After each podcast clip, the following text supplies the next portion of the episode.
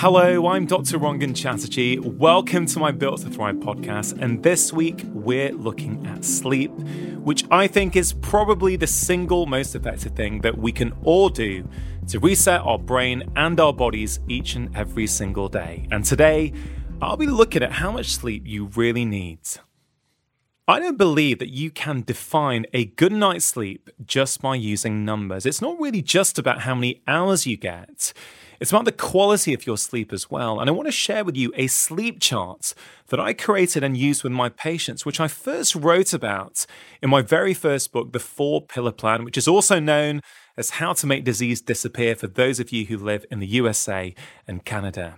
Now, I call it the RATE chart, R A T E, which stands for refreshed alarm, and time elapsed. So, if you can, grab a pen and paper and jot down your answer to the following questions. As I mentioned, the first R in rate stands for refresh. So the question is Do you wake up feeling refreshed? If you do, it's a good barometer of health. So for each of these three questions, you can answer zero, one, or two. Zero is basically never or rarely, one is sometimes or occasionally, and two is pretty much always, right? So there's three questions, and each question you can answer zero, one, or two. So for that question, it's basically do you wake up feeling refreshed? Zero, one, or two. So the second question is A for alarm. Do you wake up at the same time, give or take 30 minutes or so every day without an alarm? So zero is never or rarely, one is occasionally, and two is almost always. And the final question is the TE of rate, time elapsed. Do you fall asleep within 30 minutes of trying to do so? Again, zero is never or rarely, one is occasionally, and two is almost always. So basically, you can get a score anywhere between zero and six. If you're scoring six, fantastic. You are having a fantastic amount of sleep that's really refreshing your body and your minds. But if you're scoring anything under six, my belief is that for most of us, a few simple tweaks to our lifestyle can have a really profound impact and can start to increase that score. So, over the past couple of years, I've spoken to Professor Matthew Walker several times on my long form podcast, Feel Better, Live More.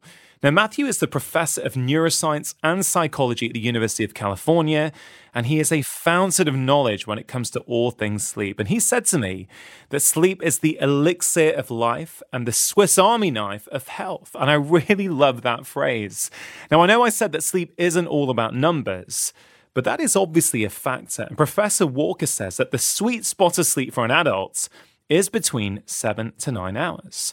For children, it really depends on their age. Children who are 1 to 2 years old are thought to need 11 to 14 hours, including naps. Children 3 to 5 years old are thought to need 10 to 13 hours, including naps. Children 6 to 12 years old need 9 to 12 hours. And teenagers 13 to 18 years old probably need between 8 and 10 hours. So, how do those numbers make you feel? Is that chiming with how much sleep you or your children are getting on a regular basis? I think for many of us, we're not really hitting those numbers. And a lot of the time, all we need to do is just start prioritizing our sleep. I've got to say, for me, that is something I've started to do over the past few years, probably since I had children, actually, because they've always got up really early.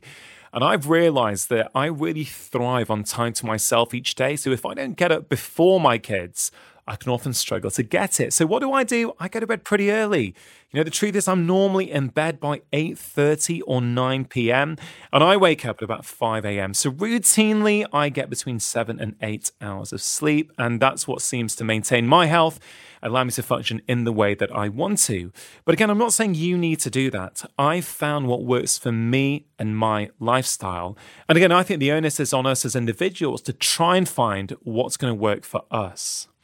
Now, studies have shown that once we get below seven hours of sleep, you can measure objective impairments in our brain and our body. I think many people think, well, seven hours of sleep, so I'm okay to go to bed at 11 p.m. and wake up at 6. But that's not actually quite true because for you to get seven hours of sleep, you normally have to be in bed for at least eight hours. And the reason is something called sleep efficiency. So let's say that I'm in bed for eight hours. For me to get eight hours of sleep within that time, I need a sleep efficiency of 100%, which just isn't going to happen. Now, if you're healthy and you're not sleep deprived, you might have a sleep efficiency of somewhere between 85 to 95%. So, to get a minimum of seven hours of sleep, if you do the calculation, you'll need to be in bed somewhere close to eight and a quarter hours. So, really, what this comes down to is what time should I go to bed to give me the best opportunity for the right amount and the right quality of sleep? Now, there's many tips around sleep, but one of the key things to think about is going to bed at the same time every night and getting yourself into a good bedtime routine. It does take a bit of practice and it might not feel very natural at first, but there are some really simple things that you can try and do to get into the habit. I've been recommending to many of my patients that they set an alarm on their phone not to wake up in the morning, but to remind them of when bedtime is. So, about one hour before bedtime. And that can be the signal to start to wind down for the night. It could be that you shut the laptop at that time, go to your room and get changed, put on your pajamas, brush your teeth. And when it is actually time to go to bed, you'll probably find that you've saved yourself a good 15 to 20 minutes. And that means you'll be asleep 15 to 20 minutes earlier. And if you can do that every night, that would add up to nearly four days of brand new sleep every single year. So, getting into bed and getting ready for sleep at the same time each night is actually something that really doesn't cost anything. It doesn't need any special equipment, and it could potentially leave you feeling so much better physically and mentally.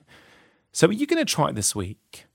What is your bedtime? Is that giving you enough opportunity for good quality and good quantities of sleep? Do you think you could expand that a little bit? Could you try and go to bed a little bit earlier or potentially get up a little bit later?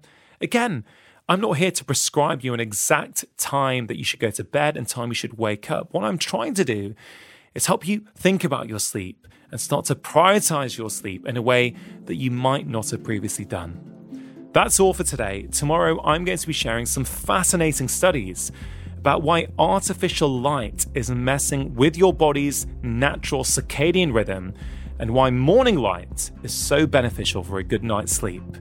I'll see you back here tomorrow.